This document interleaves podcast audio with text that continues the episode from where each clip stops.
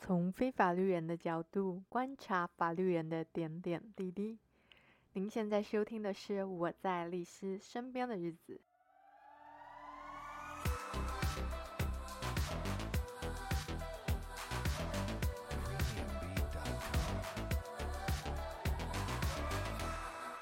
嗯，太久没有请到李马律师来到节目了，要不要聊聊看你最近的生活的？其实律师的生活就是一直遇到形形色色的当事人吧。因为一开始的时候，对于当事人都会觉得说，哦，原来当事人的故事都是这样子，哦，好像又不一样。可是做到一定程度，好像又一样，好像又一样，就哦，好，我我懂，我懂，我知道。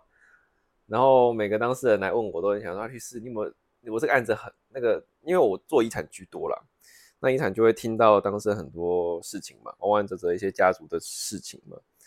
几乎每个当事人都会后来就讲完之后就补一句说：“哎，律师，你觉得我家很复杂哦？”我都会摇摇头说：“哎，这不是我听过最复杂的。”也是。对啊，可能在一般人就是认知当中，就是哦，他们家可能有前后婚姻，有小孩就已经很复杂。可是因为我遇过，就是就是比如说外遇的，就是外遇在外面还有小三，然后。前后婚，然后小三不知道有没有生小孩的，因为其实找律师办继承，通常家庭都会有比较长的故事啊。比如说爸爸可能有二房，或是爷爷那一辈可能有小的小老婆、姨太太、姨太太或者怎么样都有啊。然后甚至还有在大陆，就是可能有两两段婚姻，一段在大陆，一段在台湾。我讲这样都还算比较常见的，就是。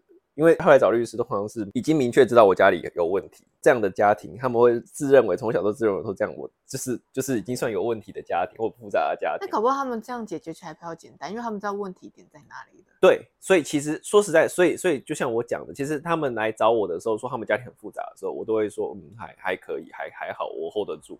因为其实他们对于这些东西有意料了，所以其实解决起来我跟他们沟通会比较快。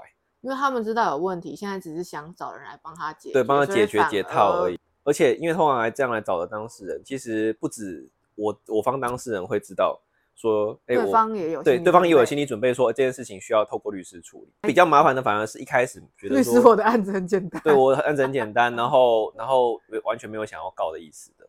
可是因为他又要一些东西，变成说他非告不可。那因为告下去，我就说一一般人收到告诉这种事情都会非常敏感。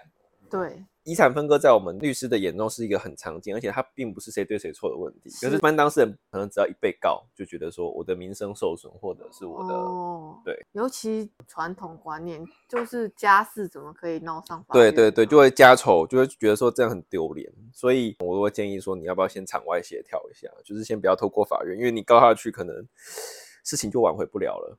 所以很很吊诡，觉得自己。复杂的，其实在你来看反而简单。没有没有，就是说，就是说，也不是说反而简单了，就是说，因为是预料中，预料中啦，有共识啦，会我会比较好沟跟当事人沟通啦。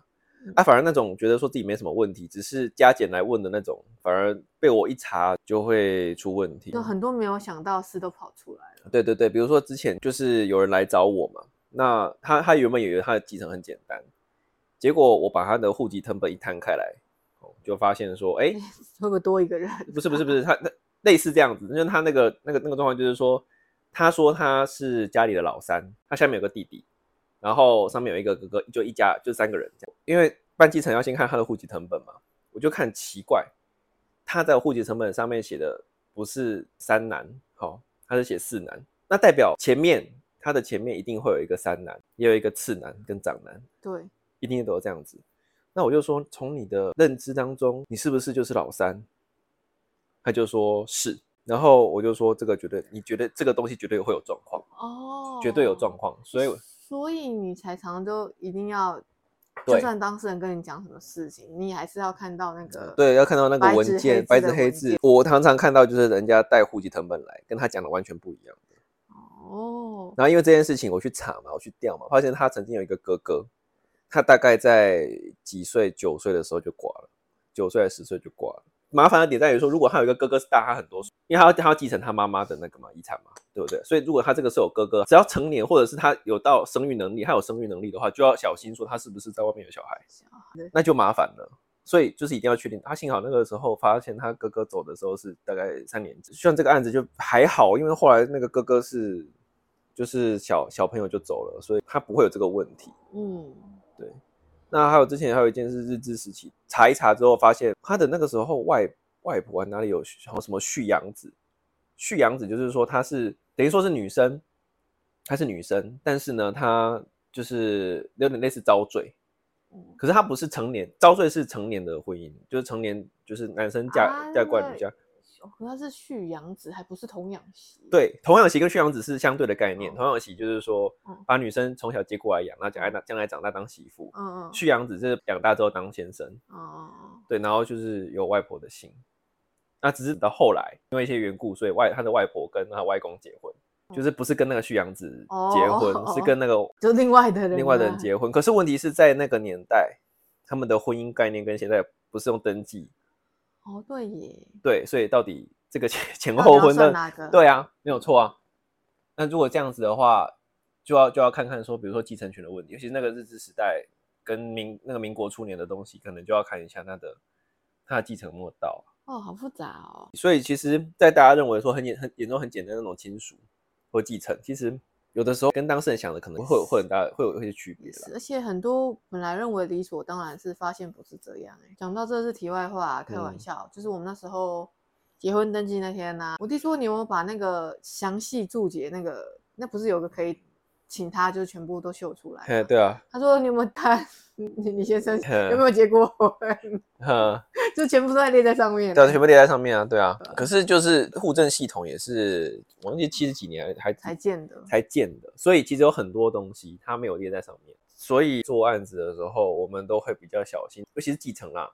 我都会要求当事人把一些故事交代的比较完整，然后有时候会问一些问题。有些当事人会抱怨说：“大律师为什么你要问到这么细？”嗯，哦，但他们不敢直接讲啊，但是他们可能事后会抱怨。我就说，因为我在问的时候，我要知道某一些法律关系，我并不是想要故意探你的隐私。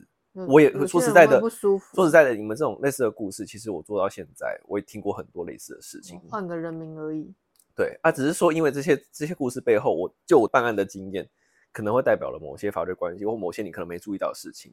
那我现在想要帮你把这个东西给捞出来。比如说，你到底有没有未谋面的哥哥姐姐、弟弟妹妹？比如说，爸爸可能在哪里藏钱？像有一个之前是他爸爸是船员嘛，然后去国外，他说他常常在世界各地跑，然后他在台湾有哪些遗产遗产要继承？他本来是要报遗产税而已，就问我说这样子是不是就可以了？我就问他一句话说：你爸是远洋船员吗？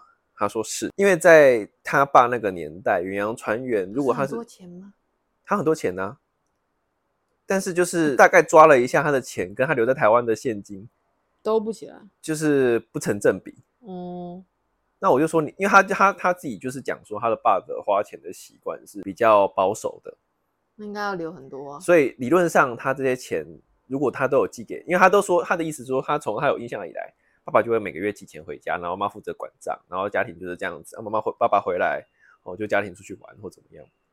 但是，就是就我侧面，就是我大概算了一下他的薪水嘛，跟他留下来的这些钱嘛，就是不太成正。然后我就再细问一下，就是说他爸常常，比如说他常常跑南美洲，那当然就会开始就是疑问说，那是不是你要不要稍微侧面的问一下，比如说你爸爸的兄弟姐妹？哦，或者是谁谁谁，好，有没有一些相关的资讯跟线索？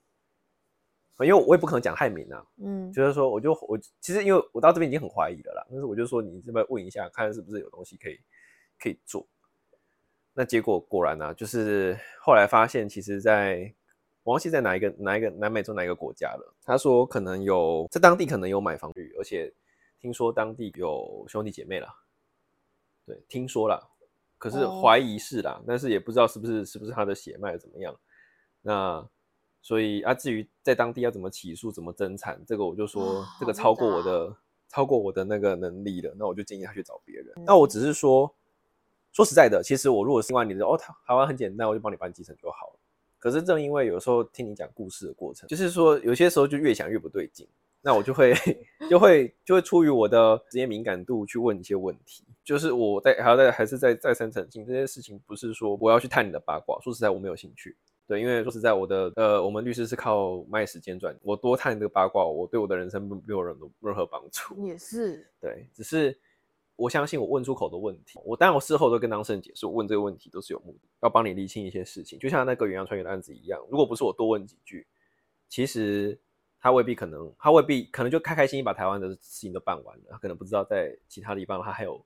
可以拿的东西，嗯，其他的案子我觉得有类似的啊，但是今天至少就遗产的案件的话，其实我都比较希望说，当事人来问我的时候，先不要预设自己的案件很简单，然后也是希望他们可以比较清楚的，或者是先跟我分享他的故事。你有这样的分享，那我才能够后续才能够知道说，第一个是说你你大概的状况怎么样，帮你抓，然后你的财产状况最不济最我也可以知道说。哦，你在这个家庭当中，呃，地位，或者是你在家庭当中的受的委屈，然后我想说，那可不可以透过一些方式，让你能够去跟兄弟姐妹和解，或者怎么样？对，你通常会来找这样，都是就譬如说留下遗产那个人，他没有做任何规划吧？No no no no no no no，像之前是有一件那个兄弟姐妹吵，他爸爸反而就做了很详细的规划，但还是发生了，对，还是发生了，他爸爸有立遗嘱，而且特别请律师去立遗嘱。花了花了一笔钱，特别请律师去。长隆集团他们还不是立了一个遗嘱？可是正是因为他立的遗嘱 产生的纠纷，产生的纠纷，那导致他们兄弟姐妹不是很和睦。哦，因为遗嘱他爸爸分的并不公平，可是这个也是常态。好啦，今天就先聊到这啦。